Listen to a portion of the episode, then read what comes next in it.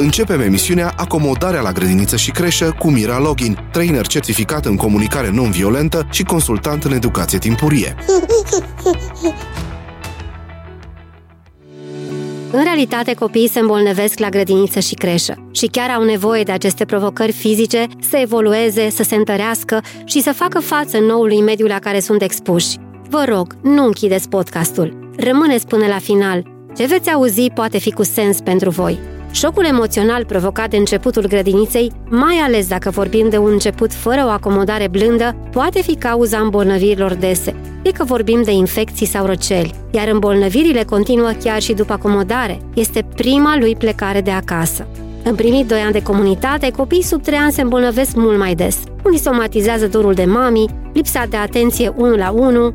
Într-o comunitate, toți suntem purtători, indiferent dacă manifestăm simptome sau nu. Și nu toți copiii se îmbolnăvesc în același timp și din aceleași cauze. Un copil bolnav acasă înseamnă pentru părinte temeri pentru starea de sănătate a copilului, timp suplimentar pentru mers la medic, căutări de remedii, cheltuieli în plus, somn mai puțin, devenim mai obosiți și irascibili peste zi, petrecem mai mult timp în bucătărie, pregătind o dietă specială, lipsim de la serviciu sau ne punem alte activități în așteptare. Trebuie să inventăm jocuri și activități care să nu-i plictisească pe copii. Apar în noi sentimente de vinovăție, oare ar fi trebuit să fac ceva diferit? Intuind ce ne așteaptă, vrem să facem tot ce ne este cu putință să rărim episoadele de boală ale copiilor. Așa ajungem să punem presiune pe noi înșine, pe copii, să intrăm în discuții conflictuale cu educatorii, cu conducerea grădiniței, cu alți părinți, pentru că procesul descris mai sus, care însoțește de regulă starea de boală a copilului, ne lasă storși de energie. Suntem atât de concentrați pe combaterea bolilor, încât nu ne mai putem observa copilul cum crește și ce nevoie are. În timp ce noi avem nevoie de ușurință, de liniște, de relaxare, copiii au nevoie de iubire și hrană sănătoasă, de mișcare, de aer curat și soare, de acceptare și nu de izolare. De cele mai multe ori bolile nu pot fi evitate, însă acest lucru nu ne oprește să practicăm grija și responsabilitatea.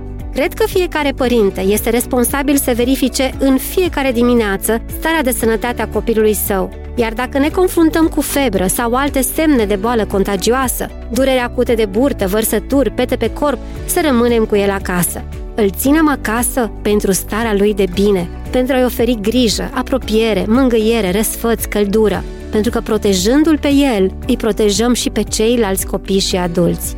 În fața celorlalți părinți este un act de responsabilitate, însă pentru copilul nostru este o dovadă de iubire. Ce ar putea să ne ajute când se îmbolnăvește copilul la grădiniță? Să căutăm să fim auziți, ascultați și înțeleși pentru stările noastre emoționale, căutând un prieten apropiat, dar nu neapărat să împărtășim trăirile și preocupările noastre educatorului atunci când copilul nostru se îmbolnăvește, să avem un medic de încredere la care să apelăm pentru a împărtăși ce schimbări vedem la copil, să avem un plan în familie, agrea cu toți membrii ei, inclusiv bunicii, ce facem când copilul e bolnav? Cine poate să rămână acasă și cât? Cine fuge la farmacie? Cine face cumpărăturile?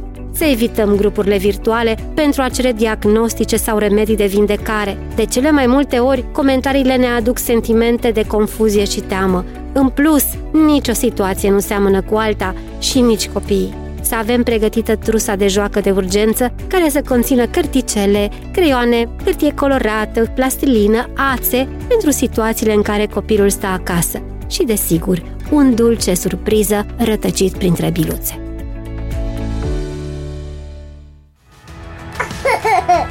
Dacă vrei să afli mai multe și să primești sprijin, intră în grupul de Facebook Acomodarea la creșă, grădiniță și școală, coordonat de Mira Login.